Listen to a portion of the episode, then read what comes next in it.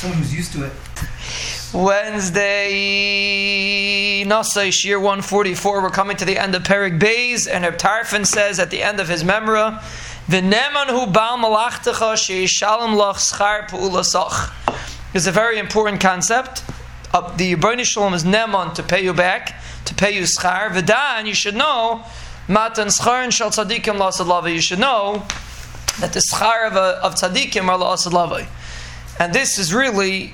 Uh, we're going to see in the next parak, if a person would think a little bit about Elam Haba, his response to Elam Haza would be a little bit differently, different. But because we tend to ignore Elam Haba, unfortunately for whatever reason, so therefore things become an assign. But if a person, let's say an investor, what's a, what's a smart investor? Person that knows that he's not going to get his money back in a year, two years, he might get his money back in 10 years, 15 years. Those are the people that make a lot of money. You put long term investments, you make big money. The short term is easy come, easy go.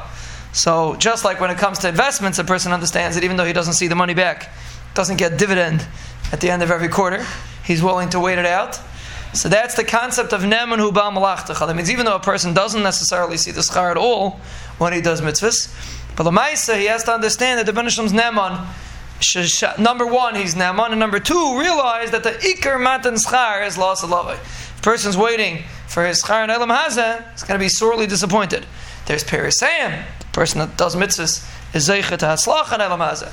But to be zeicha to his main schar will not be in elam hazeh. Schar mitzvah by amaleko and a mela. That's the attitude that a person should have towards mitzvahs, not to expect the schar, but rather to understand that matan schar shal tzadikim is la'as but the Rebbeinu Shalom is neman to pay back your schar.